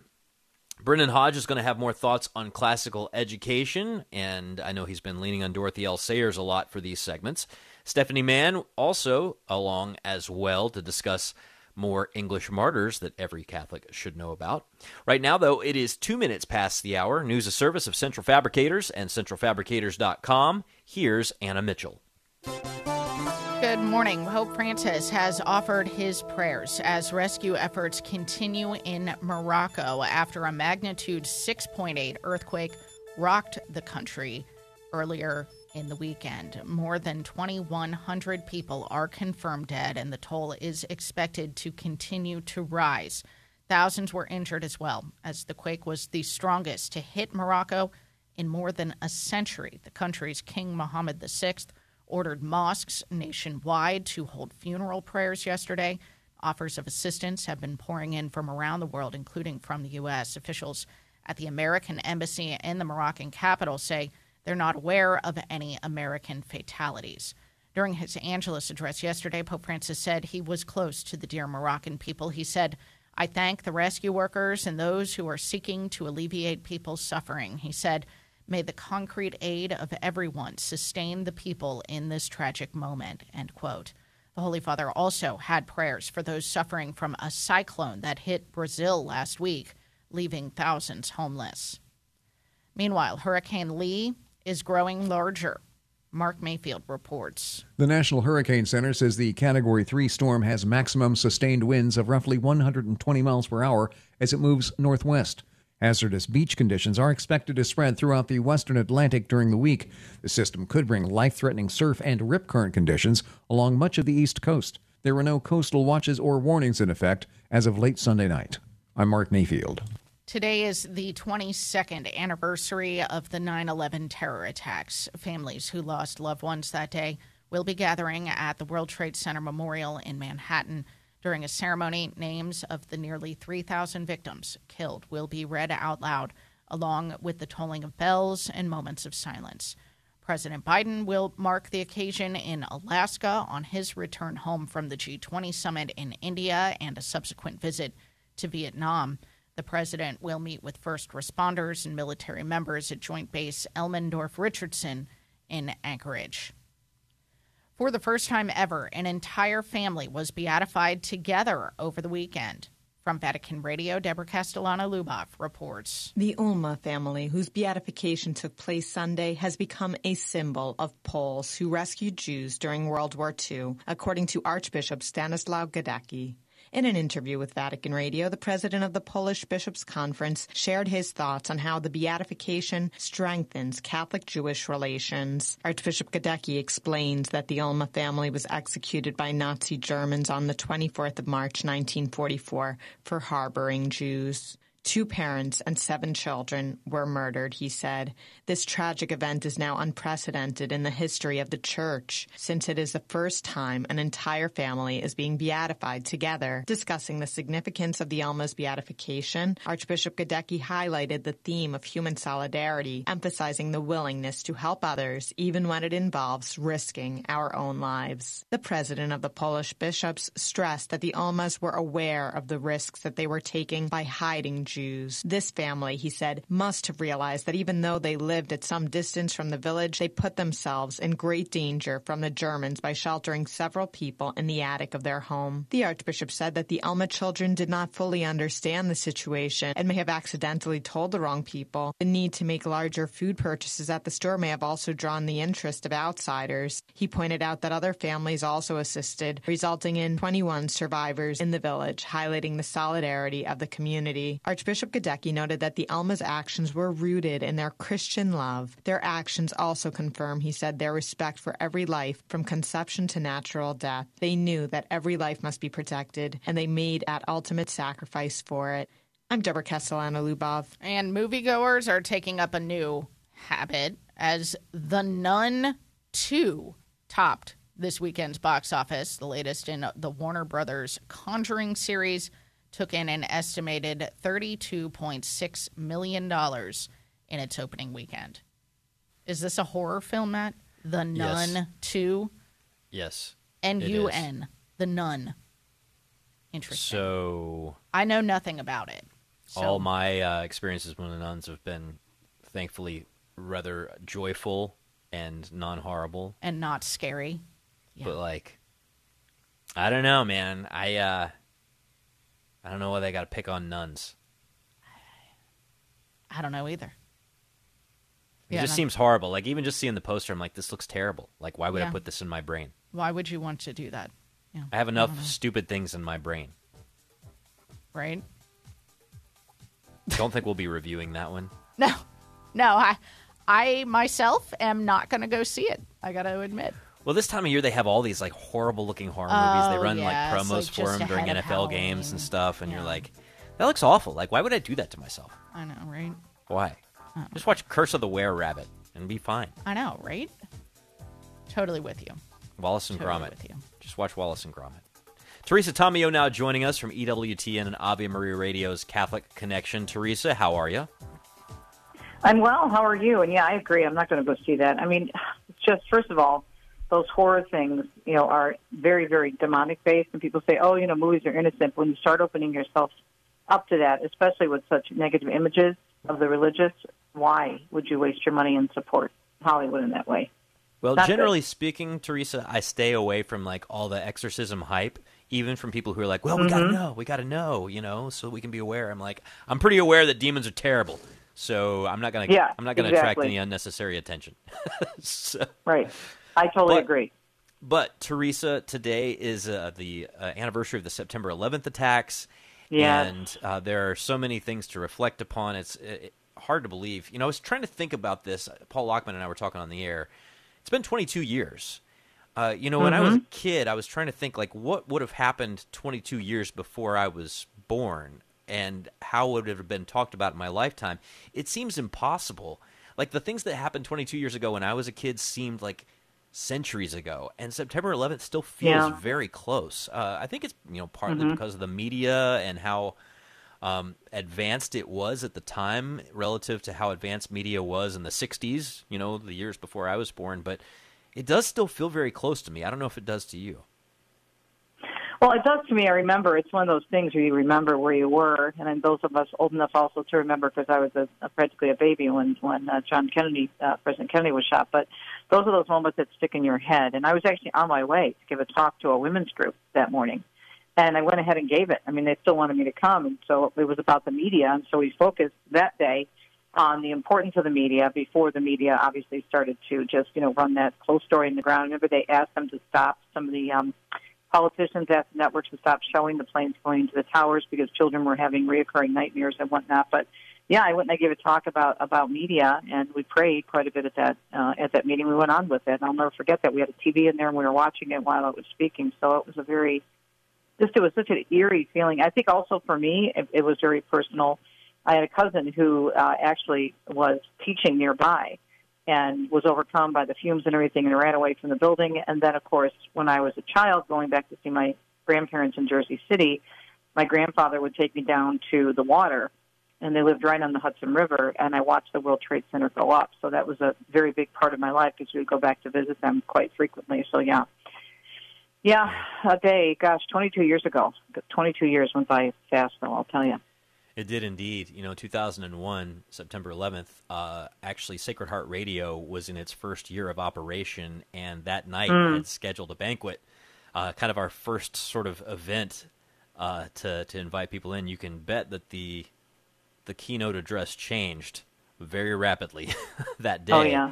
Um, Mhm. yeah, I was in college and I actually had golf class that morning. And I was flipping through the channels and I flipped past it a couple of times. We only had like four or five channels uh, in the dorms Mhm. at Asbury, and I remember flipping past it a couple of times before I realized that what I was watching was actual real time Real. news. Yeah. Um, Mhm. And I- I had uh, sore throat, and I went over to um, clinic, walked across campus to the clinic, and they were giving me like a strep test, and they did it for me in the lobby of the like the waiting room of the clinic because everybody was gathered around watching, and we were that's where I was Wow. when, when I saw the buildings fall. It was like a just a Mm. surreal moment. But I was in formation for media at the time, uh, Teresa. That's like what I was going to school for, and just Yeah. I, you know, these days we sort of take for granted that when you turn on Fox News or CNN or MSNBC or literally any channel, it feels like NFL Red Zone, what you've got is the hosts who are talking and they take up, you know, sort of, I don't know, the upper corner of the screen and you've got a column down the side full of information. You got like three crawlers Mhm. going with like info everywhere it didn't used to be like that. It started being like that on September 11th, 2001, because there was Mhm. so much pouring in. Prior to that, I mean, you're looking at a face on a screen and maybe a lower third graphic, but it just, it's amazing to me how fast the information started pouring in, and it just never slowed down from there in terms of Right. like what gets presented to our senses when we turn on television or to look at uh, streams and feeds and, and YouTube. There's an interesting story on, on the wire service that Annie and I use called Metro Source, and they were talking about the technology compared to uh, now and 22 years ago, and it really did start to change then. And if you think about it, even though it was 24/7, you know, round the clock news because it was such a major breaking story, they didn't have everything we have now. Well, we didn't even know, really know what a tweet was right back then, 22 years ago, and and the different types of social media. Some were available, but not all of it. But the way that we are 24/7, even more so than we were back in 2001, it's incredible to think about. God forbid. Um, if anything, you know, near that could happen again, please God, no. But if it did, I wonder. I, I'm seeing the news coverage would be much different and much more expansive, if you can believe it. Think about it. Well, I think part of it is because it happened here, right? It happened here in Right. the United States and happened in Mhm. New York City, uh, kind of one of our most celebrated uh, cities. You know, I went on to, gosh, I won't even start the controversy by saying which website I went on today, and I was like, my goodness, what happened in Morocco? I'm listening to Annie's news and the death and destruction, the chaos. Mhm. I pulled up the local news site, or not the local news site, the national cable news site, and it's political news, it's a celebrity wedding, it's like a couple of celebrity scandals, it's something about Putin, and I'm like, where is the news about this thing that happened in Morocco where the scale of it I is like said the same thing. I said the same thing when I was going putting the news together today. Exactly. Right, but, Mhm. but what but what it what strikes me is that you know we have to be careful. You know, in September 11th, it was so easy to just get, um, I don't know, uh, look for the thing that would you know titillate us, uh, that would like maybe get us more kind of like sucked into the story, um, maybe has more emotional impact to it. And I think that, that the way that we consume news um, as a result can be very dangerous because we can miss the things that are Mhm. actually important. I think that, you know, maybe what happened in the newsroom, uh, the assignment desk at this particular place where I was looking was like, you know what? People don't really care about Morocco. People do care about this particular celebrity. Bump them up. you know, like when we Mhm. consume in a certain way, we drive that. Right.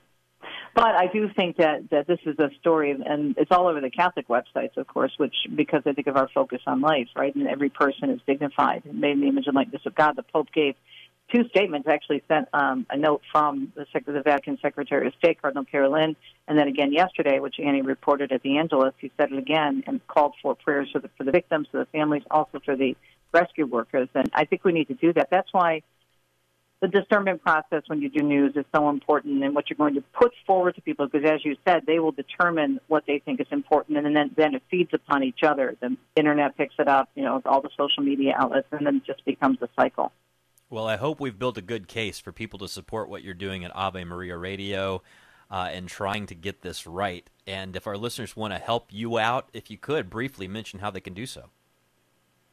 Sure. Well, I would encourage everyone uh, to think about or check out your local Catholic radio station, whether it's Sacred Heart, whether it's Ave Maria, because right this time of year, many of the, the local affiliates are having their, their pledge drives, and we need their support, first and foremost in prayer, but then secondly, whatever you can do for your local radio station. We'll be broadcasting Catholic Connection in the 9 a.m. each Eastern hour as normal, but then right after that, I'll be going back to our studios in Ann Arbor.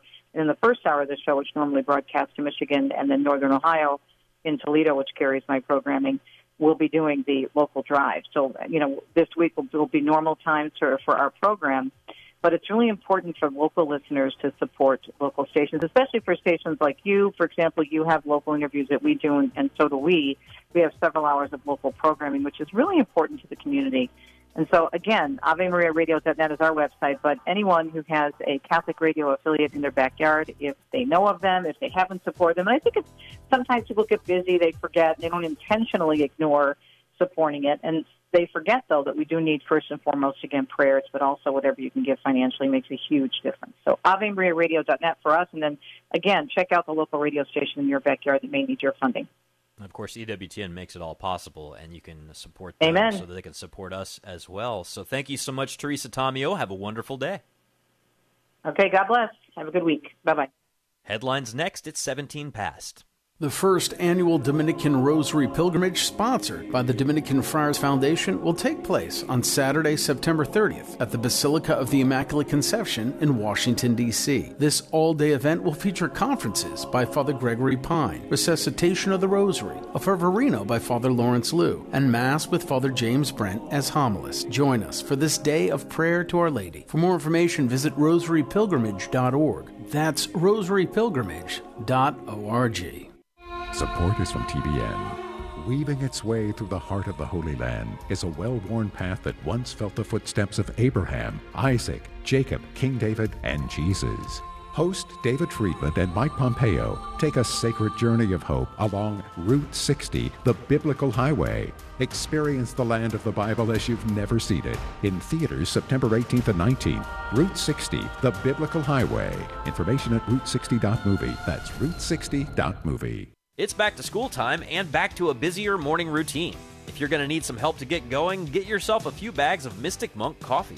And when you go to the Mystic Monk site through the link you find at sonrisemorningshow.com, you'll give us a boost with a commission on your purchase. While you're at our site, pick up a Sunrise Morning Show mug or travel mug and perhaps a water bottle for your student.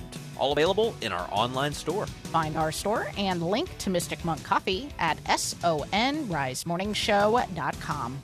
If you're currently an EWTN media missionary or just interested in becoming one, we've got some great news. EWTN Media Missionaries has a new and improved website. EWTNmissionaries.com, designed with you in mind. Our new site is loaded with great features and it's easy to navigate. There are so many different ways that you can help EWTN. Join us in sharing the eternal word with the world. Visit EWTNmissionaries.com today. 19 past, here's Anna with headlines. Pope Francis has offered his prayers as rescue efforts continue in Morocco days after a magnitude 6.8 earthquake rocked the country.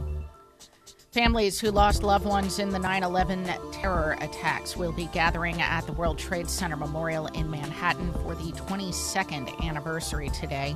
And for the first time ever, an entire family was beatified together in Poland yesterday. News at the top and bottom of each hour every weekday morning here on the Sunrise Morning Show. Ulma family, pray, Pray for, for us. us. It's uh Happy birthday to my sister Jane. happy birthday, Jane. Happy birthday to my nephew Jack, actually. Brendan Hodges. Uh, Oh yeah, Son. Brandon, Brendan's on here in just a minute. yeah, in just a minute. Yeah, and you get your big feasts this weekend. I am so pumped. Feast of the Exaltation of the Holy Cross, Feast of Our Lady of Sorrows. Next week, we'll be celebrating the Feast of San Gennaro, who's my boy. Of course, and you've got All of that working together. you got so story many cool stories Mhm. related to Saint Januarius. Yes. San Gennaro. So yeah, September's lined up Love, to be some, some love the stuff. Saints of September, man. Saint John Chrysostom on Wednesday, which is Freddie's birthday. Yes. Can you believe four years ago Freddie was not with us yet? That's wild. we were talking about it this weekend. Like, I don't know what life was like before Freddie it's Egan. impossible to imagine life before Freddie. I know, Uncle Map. It's 21 past. New supplies for back to school, so what do the parents get? Well, we suggest treating yourself to some good coffee, and the Mystic Monks of Wyoming have a number of blends to choose from. And when you link to the Mystic Monk Coffee site through our site, sonrisemorningshow.com, we earn a commission on whatever you buy. You can also treat yourself to a Sunrise Morning Show mug or travel mug and a water bottle for your kid in our online store. Check out our store and link to Mystic Monk Coffee at sonrisemorningshow.com. This past year has been a crazy roller coaster ride, but you have the power to get your business back on track by underwriting the Sunrise Morning Show. Weekday mornings, your message will reach millions of engaged Catholic listeners across the U.S. and around the globe who want to know more about and support Catholic businesses and organizations. To get national exposure for your business, ministry, or nonprofit on the Sunrise Morning Show, email me, Leah at sacredheartradio.com. That's Leah at sacredheartradio.com. A meditation and reflection of St. John Vianney. The Christian's treasure is not on earth, but in heaven. Our thoughts, then, ought to be directed to where our treasure is. This is the glorious duty of man to pray and to love. Prayer is nothing else but union with God. In this intimate union, God and the soul are fused together like two bits of wax that no one can ever pull apart. Prayer never leaves us without sweetness. It is honey that flows into the soul and makes all things sweet. When we pray properly, sorrows disappear like snow before the sun. How often we come to church with no idea of what to do or what to ask for. And yet, whenever we go to any human being, we know well enough why we go. I often think that when we come to adore the Lord, we would receive everything we ask for if we would ask with living faith and with a pure heart. For Sacred Heart Radio, this is Father Mark Watkins.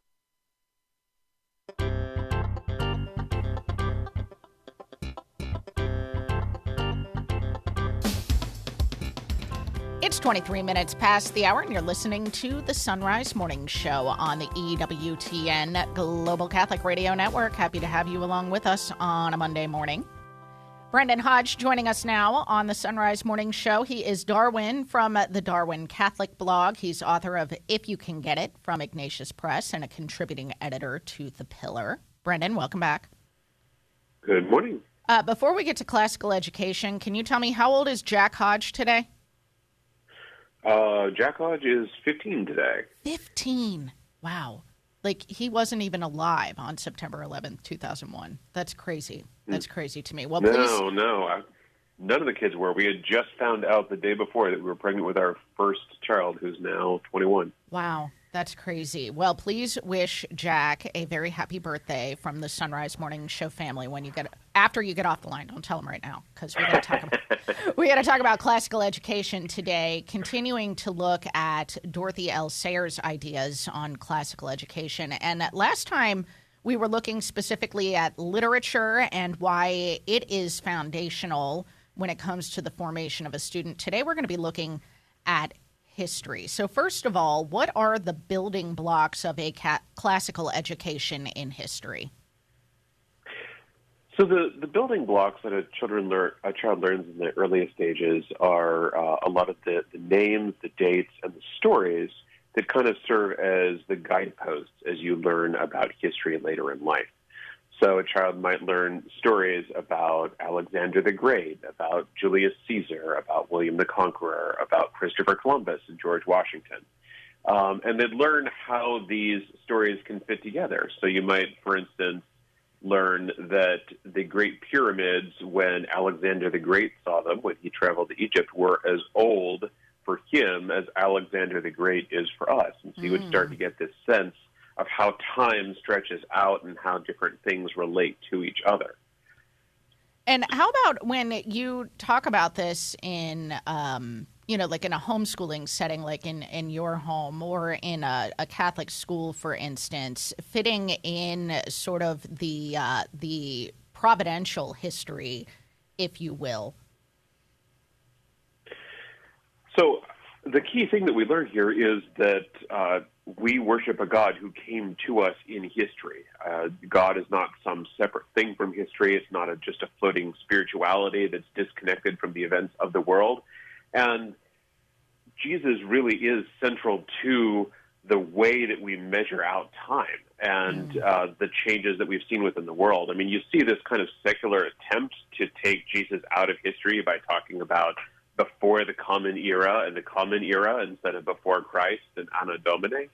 But even when people do that with the dates, I think that they they fail to recognize not only that our numbering system centers on Christ, but also just the radical change in uh, world culture that you see with the entry of Christ into this world. And I think one of the things that you start to learn as you study ancient history and as you study the the changes in cultures as Christianity entered into history is how radically different and in many ways radically alien the culture before Christ uh, was to to our notions of morality and uh, and what the divine is, how different the ancient notions of godhood were from what we would recognize as a God worth worshiping. Absolutely. So, uh, looking at history as a subject, how how the the you were just talking about the the building blocks, learning the stories and the dates and things of that nature. How does this end up being foundational for further studies later on? So it's really important to learn these milestones as you move into learning history in a more detailed fashion because often I think the risk is that when we jump straight into teaching history, I mean, like for instance, I have children in uh, traditional schools right now, so they've got history books. And so you'll study Ohio history in one year and U.S. history in another year and world history in another. And so you'll, you'll jump in and you'll learn these units which are focused on particular periods and particular places. But if you don't have this overall structure of how these different parts of the world fit together and how these different time periods fit together, it can actually become difficult in the child's mind to understand how these things relate to each other and the overall framework, the, the story of history that uh, all of these different events fit into.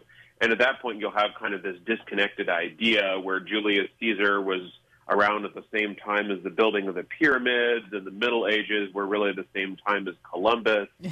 And uh, people just they don't understand how these different pieces fit together and how one thing led to another. It kind of becomes this jumble of little specialized pieces. Yeah, that's a really good point. Now, I want to ask you about sort of modern culture today because uh, we've seen any number of times now what, like the tearing down of statues, for instance. I mean, a lot of criticism of, of what you're describing here in, in classical education of history, the more woke among us would say that this is actually foundational in in creating implicit bias in in children. Other others might not go that far necessarily, but would say that you know a lot of these stories we learn about of historic figures are just hagiography. So, would you push back on that point, Brendan, or do you think they have a point?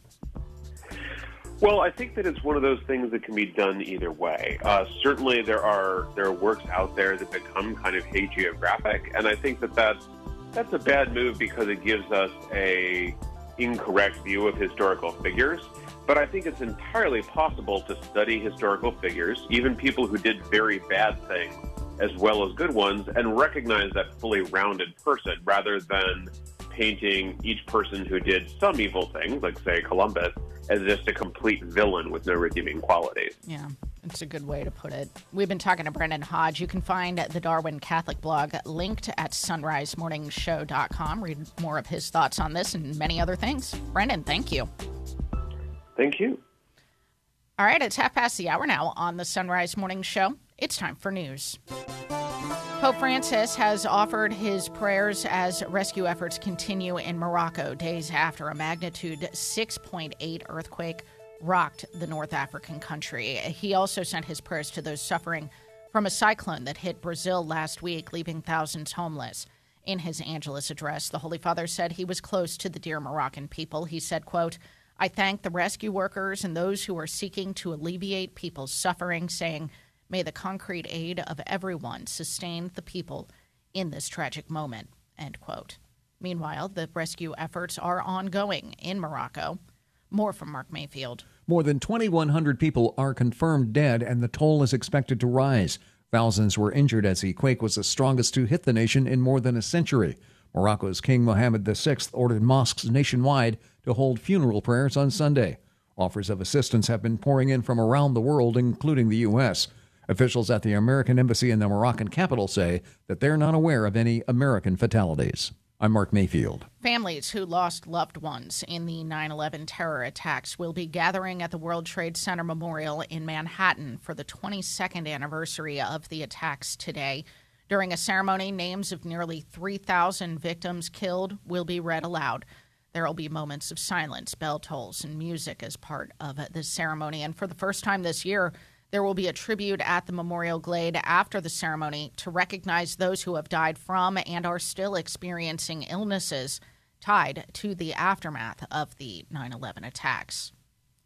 For the first time ever, an entire family was beatified together yesterday. The Catholic News Agency reports the, beatific- the beatification ceremony for Joseph and Victoria Ulma and their seven children took place yesterday in Poland. The Ulma family, including a newborn baby, were murdered by the Nazis for hiding Jews in their home. Pope Francis recognized them all as martyrs in December, paving the way for their beatification yesterday. During his Angelus Address catechesis yesterday, Pope Francis reflected on the Sunday Gospel and the importance of fraternal correction.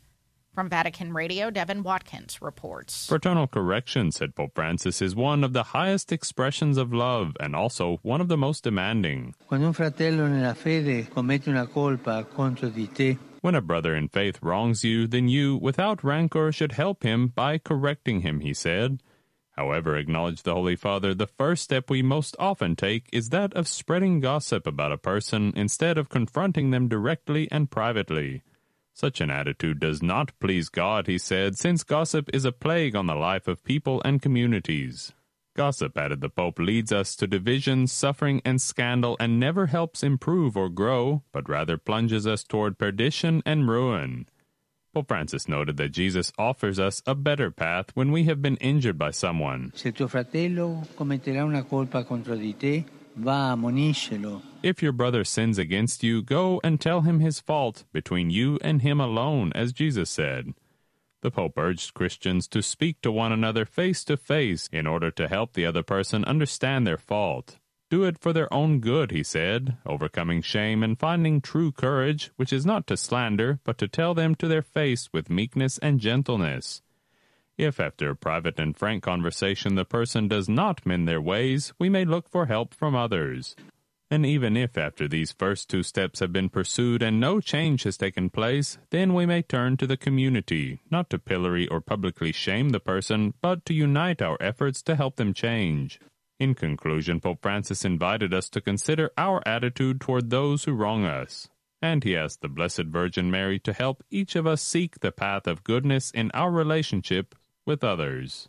I'm Devin Watkins. Pennsylvania state police are expanding their search for an escaped killer after new sightings. The head of the state police confirmed several sightings beyond the original search perimeter, along with releasing new images of a clean shaven Danelo Cavalcante caught on doorbell cameras.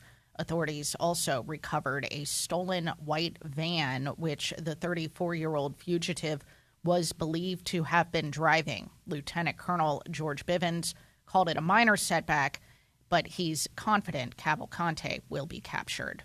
That's the news. It's 35 past.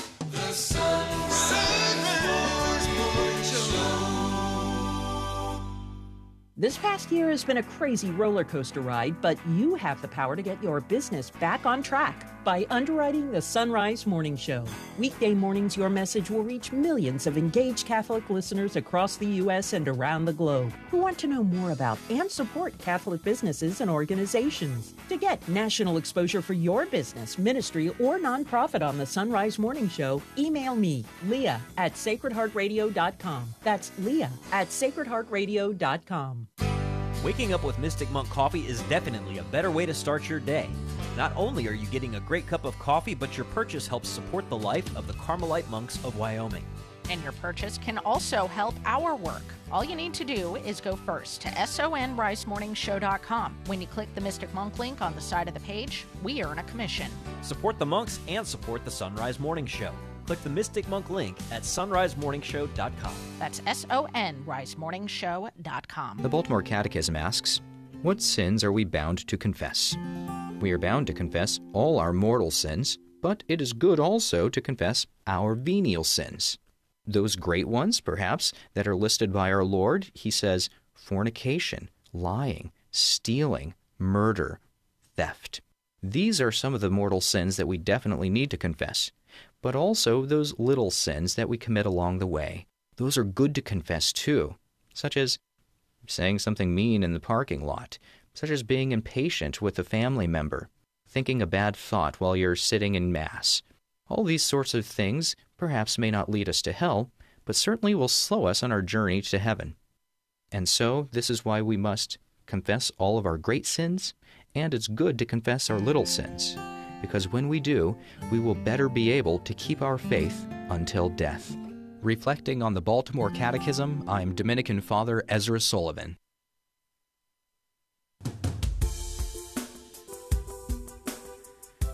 The Sunrise Morning Show continues on this Monday, September the 11th. Uh, one of the few dates on the calendar where just by saying the name of the day, it evokes a whole bunch of memories for a whole lot of people. Anna Mitchell, I mentioned, and Teresa Tomeo and I were talking earlier in the hour about where we were and uh, what was going on and what struck us uh, about those moments. I wonder where you were and what you were doing and what you thought when you first learned of the September 11th attacks back in 2001. Well, I was a senior in high school, and let's see, I was in calculus class when a teacher at the end of the class told us that there was some kind of an attack on on the country in in in New York. And then went on to my economics class or no not economics civics class next. And there my teacher turned on the TV and then the rest of the day was basically just watching the television at school and then coming home and finding my dad just kind of like staring at the TV. I mentioned today is my sister's birthday, and so um, it was a very strange uh, birthday night for her. She's actually now living in New York City and uh, works with people who lost parents in the 9/11 attacks. I mean, it, it brings a whole new.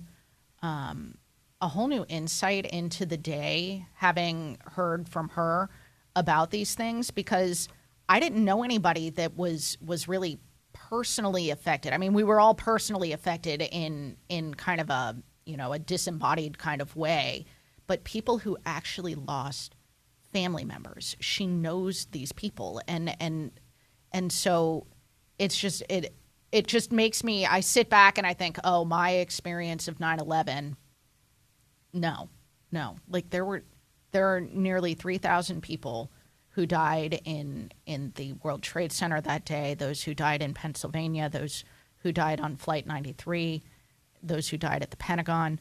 I mean, the this day is is to support them and to be with them in in spirit, to be with them in prayer, uh, to sustain them as the body of Christ. Yeah, to put those numbers in perspective, the casualties from 9 11, that's uh, basically the same amount of people as have been reported dead so far in this Moroccan earthquake. Yeah. I mean, this is it, what's wild to me is that, you know, there have been so many catastrophic events, so many horrific things that have happened um, throughout the world in so many ways. And, and some of them grab our attention, some of them pass almost unnoticed. Uh, Mm-hmm. But this is you know this this this happened on our soil, right? So Yeah. we're obviously going to have that that much deeper connection uh, with it. And you know, I struggled a little bit because the Sunrise Morning Show started in September of 2007. Yeah. Uh, as a local Catholic radio show before um, going on as an EWTN syndicated show about a year and a half later. And one of the first things we had to figure out when we were putting it together, myself and Brian Patrick, uh, is well, what are we going to do when about a week after being on the air, uh, we've got to mark September 11th um, Mhm. because it was very fresh, right? Yeah. 2007 is not very Not very far long off. after Yeah. after 2001.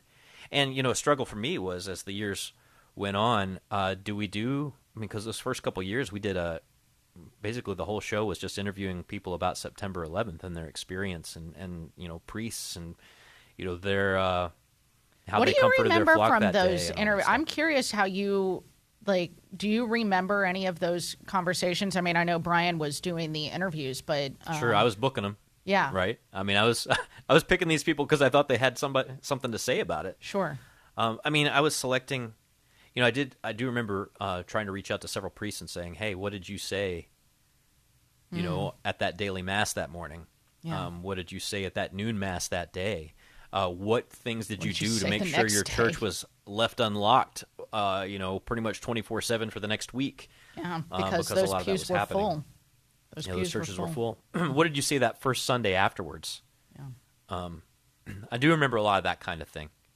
Yeah. Uh, I, I think we had some, some military chaplains as well, and uh, some other other people of that of that ilk.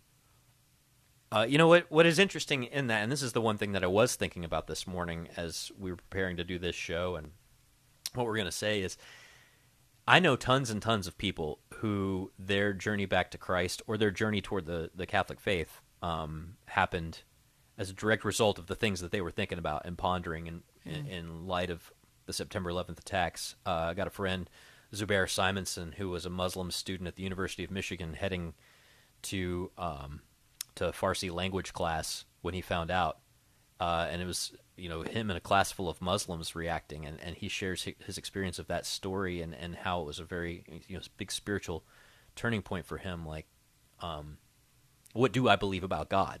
Yeah. Right. Um, I know another guy, uh, Elvis Gutierrez, who wrote up his story for us, who was actually a second responder, as it were, at 9 11 because he had thrown out his back on September 11th and was off work that day. Well, he wasn't off work for very long. Yeah. Uh, right? It kind of didn't matter. Um, and how that was a real gut check for him. Like, what do I believe about about everything? And I've known countless others. Um, who have either written their stories or told them to me privately, told them to you privately. Um, and, you know, I kind of, the, the thing that, that sticks in my mind is, you know, what did you, what kind of Christian were you on September 12th, 2001? Those of you who are alive and cognizant of what was happening. Yeah. I hope, I would hope that in the past 22 years you've matured a little bit, right? Uh, but in terms of like your absolute reliance on God, in terms of your just absolute clarity that you needed to depend upon God, that you did not know what the world was going to be like in the next 24 hours, and that you were fully reliant upon God, fully open to Him and His providence and His guidance. Um, can you put yourself back in that headspace? Because a lot of stuff has happened since. Um, a pandemic has happened few elections, papal and presidential, and a lot of social media stuff, and it's a pretty distracting world. But I would just say put yourself back in that space and think what was it like when everything was up for grabs in an instant, and I knew the only thing I had and could count on was God? Like, what if you could think like that all the time? What if, mm-hmm. what if you could think all the time like, all I've got is the Eucharist and Divine Mercy. what if you could think like that all the time? I just that's my challenge for the day. Well, I mean, it is a great challenge for for all of us to sit back and remember that this is a day that I mean, for us as Americans, really really hit us hard. Obviously, that that this was it was that feeling. I mean, like we we started off talking about where were you when when you found out, right? Because we all had that feeling. We knew we could feel in in St. Paul when he talks about how we are the body of Christ and when one member suffers, we all suffer and when one has success, we all rejoice. Well, we all felt that suffering. We felt that in a very real way what St. Paul was saying in his letter and and I hope that we all will have that again. I mean, I think we we get those in in individual moments, but when we look at any tragedy that takes place and when we look back at 9/11 and know that there are people who still suffer today from it, whether they're suffering from illnesses I, I mentioned in the news that that this will be the first year that that they will pay tribute to those who died from illnesses, from breathing in all of that all of that ash and smoke and debris and, and chemicals that, that came from the, the collapse of the two towers. Um, being united with them as the body of Christ, being united with those who still mourn their loved ones who died that day and in the days following to remember that that we are suffering with them and and I have to sit back and think you know the some people will sit and and point to something like the 9/11 terror attacks and say where was God in that? You know where was God? He wasn't there. And I beg to differ. I I, I very much believe that that on the other side of the veil um, God willing when we get to see it all of the good that came out of that because God works all things for good. We just heard that in the the second reading uh, what a couple of weeks ago I think at mass. God works all things for the good. And it's hard to sit back and look at something like 9/11 and and believe that, but that is where our trust in the Lord comes in. And so that is the challenge that I would put out to folks as we approach the feast of the exaltation of the Holy Cross, as we approach the feast of Our Lady of Sorrows at the end of this week, that that we look at tragedy and and believe even more in a greater good that can come out of it. Well, what does Joseph say to his brothers when they discover that this brother that they'd sold into slavery now holds their destiny in the midst of a famine? Yeah. Um, he says to them, this is in Genesis chapter 50, What you intended against me for evil, God intended for good in order to accomplish a day like this. Well, what day is it? Like, what kinds of things have borne fruit in your life that are, if you look back, um, a part of a chain of events that, you know, of which 9 11 was a piece? Yeah. Uh, there's uh, it's hard to think of hard to think of how you'd be who you are without having witnessed that. Those of you who are old enough to remember it. May the souls of the faithful departed, through the mercy of God, rest, Rest in in, peace. peace, as we prayed at the beginning of this hour. Amen. Stephanie Mann joins us next. It's 14 till.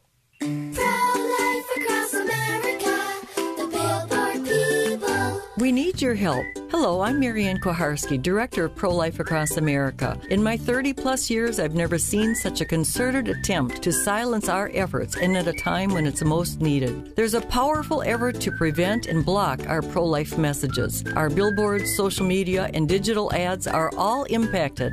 Unplanned pregnancies still happen. Our ads feature a hotline number connecting callers with more than 3,000 pregnancy support centers across America, offering alternatives to abortion, free ultrasound, and pregnancy help. Babies' lives are being saved. The need still exists. It really does. And Pro Life Across America needs your help. To donate, please find us at prolifeacrossamerica.org. Did you know I could suck my thumb before I was born? Yep, we all started small. Pro Life Across America will build our people. The kids got new supplies for back to school, so what do the parents get? Well, we suggest treating yourself to some good coffee, and the Mystic Monks of Wyoming have a number of blends to choose from. And when you link to the Mystic Monk Coffee site through our site, sonrisemorningshow.com, we earn a commission on whatever you buy. You can also treat yourself to a Sunrise Morning Show mug or travel mug and a water bottle for your kid in our online store. Check out our store and link to Mystic Monk Coffee at sonrisemorningshow.com. Divine Intimacy Radio. When you engage with the wisdom of saints this way, it stokes the fires of God in our hearts, encourages us, strengthens us, and gives us wisdom to deal with the difficulties of life. It also gives us wisdom that allows us to rise above all of the junk, to live with joy and peace in the midst of even the most difficult circumstances. Divine Intimacy Radio, Sunday 6:30 a.m., 1:30 p.m., and 11 p.m. Eastern on EWTN Radio. Sunrise Morning Show continues. We're joined now by Stephanie Mann from Supremacy and Survival. She's got an English Reformation themed blog uh, that we've got linked at sonrisemorningshow.com. Stephanie, good morning. Good morning. Good morning, Matt. Sorry. Oh, you're fine. Um, a little, Little froggy. frog. This is. Uh, I tell. I tell you, this time of year, you know, everybody thinks spring allergies, but Yes. I get so froggy this time of year. So we've talked a lot uh, over the years about Saint Thomas More, his connection to Henry VIII, and you know, of course, John Fisher, uh, the bishop, the one bishop who would not Mm-hmm. go along with things. But uh, those were not the only people in Henry VIII's circle who he he uh, he lost patience with, and we're going to be talking about another person who he lost patience with today, right? Yes, Blessed Adrian Fortescue. I mean, I call him a friend of, of Henry VIII, but you know, as Thomas More said, Henry VIII's friendship could end pretty abruptly. He once told his uh, son-in-law that uh, if if uh, his head, Thomas More's head, could win Henry a castle in France, his head would go for the sake of the castle, and that's certainly I think what Adrian Fortescue felt found out too. He because he was one of those who's very much held in honor by Henry VIII. He was uh, he served him in his uh, military campaigns. He uh, went to the the great field of the cloth of gold in in uh, France. Uh, he was a justice of the peace. Uh, he was even a, a gentleman of the king's privy chamber, which and a privy chamber is 16th century language for bathroom, and uh, so he, was again a, great servant to Henry VIII, and yet the way that uh, the biographers of him say this, something changed. I mean, it's not clear that he actively opposed what Henry was doing. He went to the wedding, uh, Henry VIII's, the coronation and wedding of uh, official wedding of Henry VIII and, and Anne Boleyn. But then I guess it was clear that he wasn't as enthusiastic about what Henry VIII was doing, and he was imprisoned once and then again, and then finally executed. And even the, his date of execution isn't very clear. And uh, the bio, again, the biographers note that it, it, it, you know, he wasn't accused of not taking the oath. He wasn't uh, tried. It was just a bill of um, Parliament was passed that said that he'd been kind of generally seditious and and uh, um, uh, refused allegiance. So you know, not saying that he would actively opposed Henry VIII. So, but I think what was what uh, Father uh, Henry Sebastian Bowden points out most and gives two pages to in his book are the maxims that this man had collected and written in his book of hours that I think guided him to finally making that decision or doing something that indicated that he was opposed to Henry VIII and his uh, kind of ability to accept the this turn in fortunes that he experienced. You know, as you're saying this, I'm I can't help but think back to the movie Hook, uh, which is you know Dustin Hoffman as Captain Hook, uh, Robin Williams as, oh, yeah. as as Yeah. Peter Pan, and and Captain Hook's given this rousing speech. He's like, "I'm going to kill Peter Pan. You know who killed that crocodile? Who stuffed him? You know whatever, and who doubted me?" And it all falls silent. He's like, "One of you doubted me. I think one of you doubted me. You." You didn't cheer as loud as the others Mm. is kind of what happens, right? And it seems as though that maybe Yeah. Adrian Fortescue Yeah. kind of got caught in that like, uh, one of you's not making the right kind of smile towards my situation, right? I mean, it it it comes off that way the way you tell it. It does. Yeah, Uh, well, th- the because uh, being imprisoned twice, maybe he was questioned. He was uh, uh, imprisoned in in eight, in 1534, the time when Henry is really moving into wanting oaths and wanting uh, uh, true allegiance, and so maybe there was some indication that he again that he wasn't as enthusiastic. It doesn't say that he actually refused the oath.